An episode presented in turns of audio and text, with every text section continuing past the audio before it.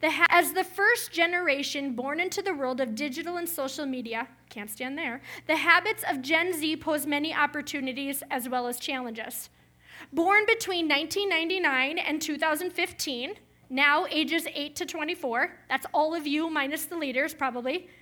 Gen Platform is more connected than any other generation before them using platforms such as Instagram, YouTube, Snapchat, TikTok, and Twitch regularly to post, share, and consume information. The need for speed. Gen Z has never known a world in which information is not instantly at their fingertips.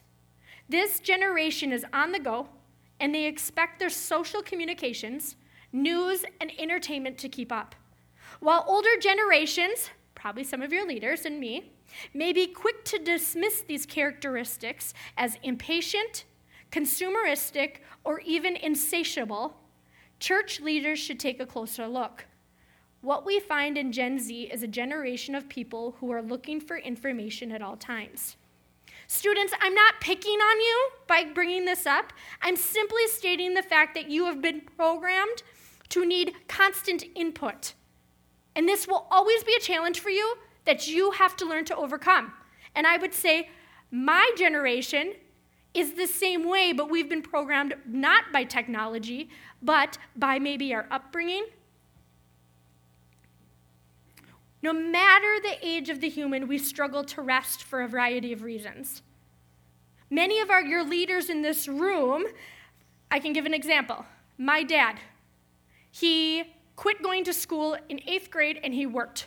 He worked and he worked, and he's a successful person. He is great. He didn't do education. But when we went to the local restaurant and I was 10, and the guy who owned it said, Hey, I'm looking for dishwashers, he said, My daughter Amanda will do it. So I started dishwashing at 10. At 12, I'm waiting tables, and from that point on, I had this need to have a job at all times.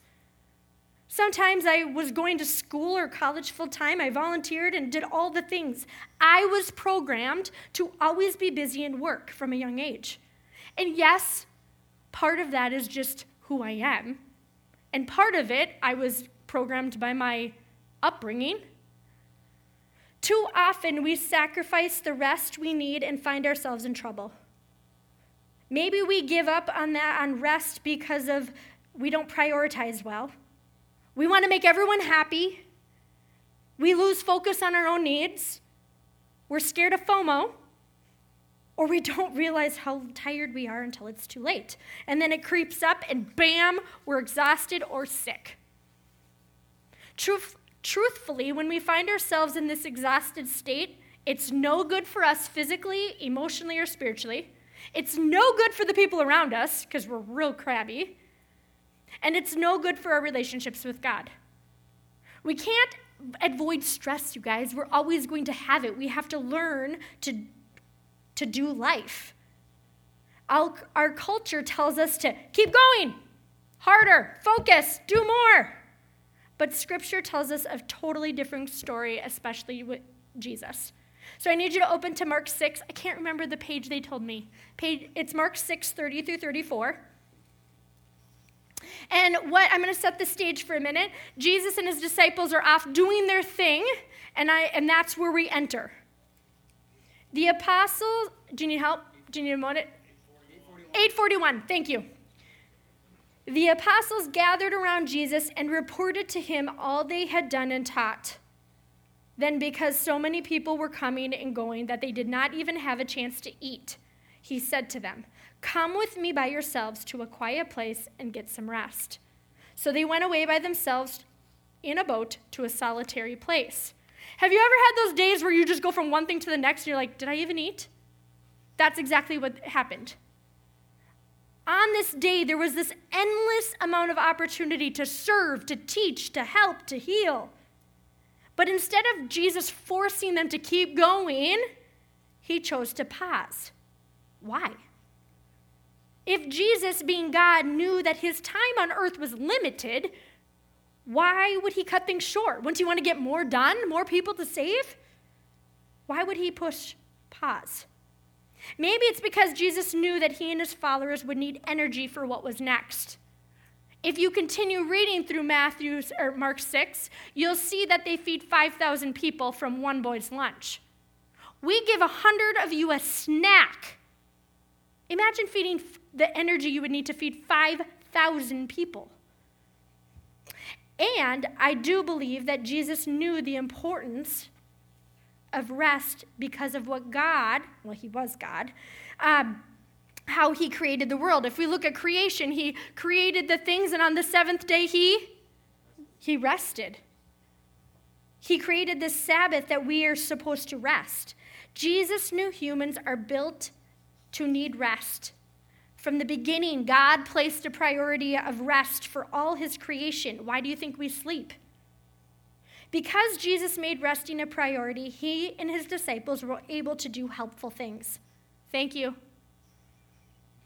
So I looked up the, the word rest in here in the Greek, and I'm not a Greek scholar, so I'm going to butcher it. Um, but it's the word is anapao, and it means to cause or permit one to cease from any movement or labor, to recover and collect his strength, to give rest, to keep quiet or calm. And so, this is where I need to take the idea of rest to a whole next level for you. Yes, rest is good. Jesus rested. Yes, he sought rest for his disciples. But just stopping our bodies from physically moving may not rejuvenate our whole selves.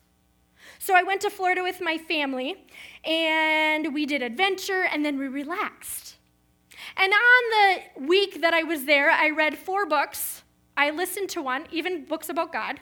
I um, binge watched a bunch of TV. I did a puzzle. I thought that I was resting. But I came back and I'm like, why am I tired? I laid in a lawn chair. I had like a thousand steps a day. Like, why am I not rested?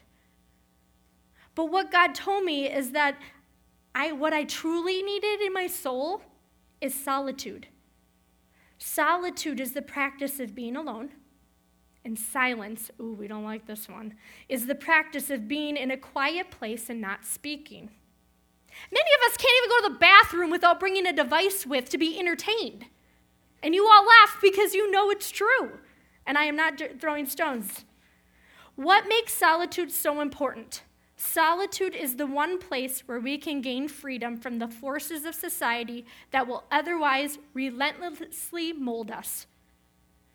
It is important to listen, to pay attention to what comes to you. It's like being on the phone with a friend who has something important to say, and you move out of the noisy room so that you can hear what your friend is saying.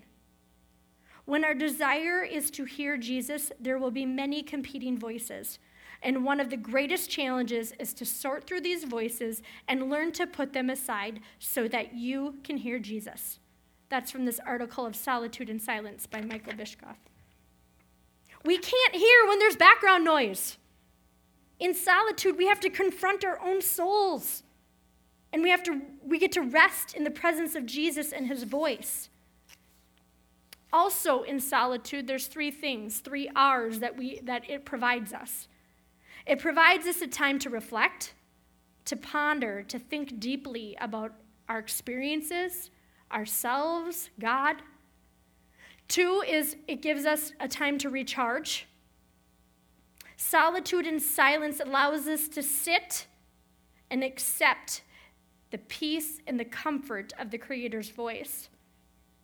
And the third R is re engage. Jesus needed rest, his disciples needed rest, and so then they could go on and do their things. Solitude gives us an opportunity to stick with things longer with a new perspective because we aren't worn out. And sometimes silence and solitude may seem like an enemy from like juggling the things and preventing us to do the things we want, and so we skip it. We're going to go on to in verse 33 in um, Mark. Many of you saw them leaving, recognized them, and ran on foot from all the towns and got there ahead of them. When Jesus landed and saw a crowd, he had compassion on them because they were like sheep without a shepherd. And so he began teaching them many things. Mark, or John Mark, who wrote Mark, uses the words, they were like sheep without shepherd. This is like David. Before David was king, he took care of sheep. And you're like, big whoop. And carried a harp. How did that work out? Probably heavy. Mm-hmm. And it was probably difficult. And then David shoots the big Goliath and he falls over and he becomes king and gets all this responsibility. And then he went on to make a whole lot of good choices and a whole lot of bad choices. And so I wonder if David would have spent more time on rest and solitude and reflecting and hearing from God, would he have made the different choices? But this psalm in Psalm 23, I think he got a hint of what, G, what God was giving him. I'm going to read it to you. The Lord is my shepherd, I shall not want. He makes me lie down in green pastures. He leads me beside still waters. Colton, all I can hear is your mom. Where, yep. He restores my soul. He leads me in paths of righteousness for his name's sake. Even though I walk through the valley of the shadow of death, I will fear no evil, for you are with me. Your rod and your staff, they comfort me. You prepare a table before me in the presence of my enemies. You anoint my head with oil, my cup overflows. Surely goodness and mercy shall follow me all the days of my life, and I shall dwell in the house of the Lord forever. Through reflection, David was able to see that God's the ultimate shepherd who guided him and provided for him when he was tired and grieving, grieving and hopeless.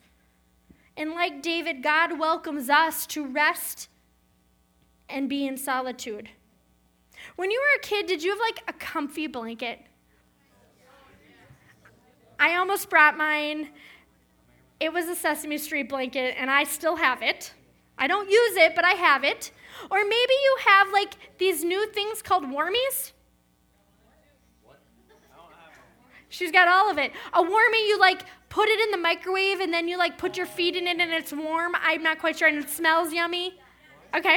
Or maybe you have a hoodie that you like, oh, you go in this hoodie and you're like, this is the best.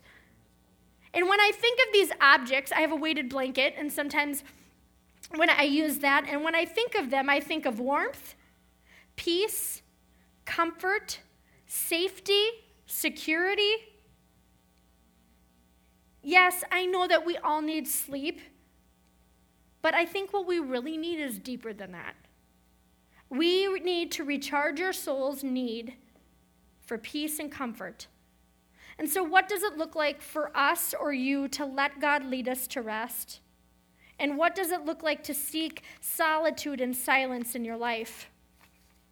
The last three weeks, we've gone over three things to focus on. The first one, do you remember what it was? Wah, wah. Scripture. Last week was? Anyone? Praying.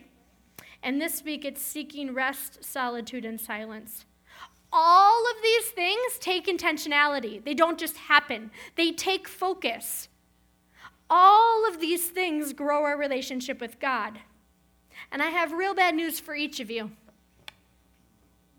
I can't do it for you. Your leader can't do it for you. Your friends can't do it for you. No one can do it for me. You have to do it yourself.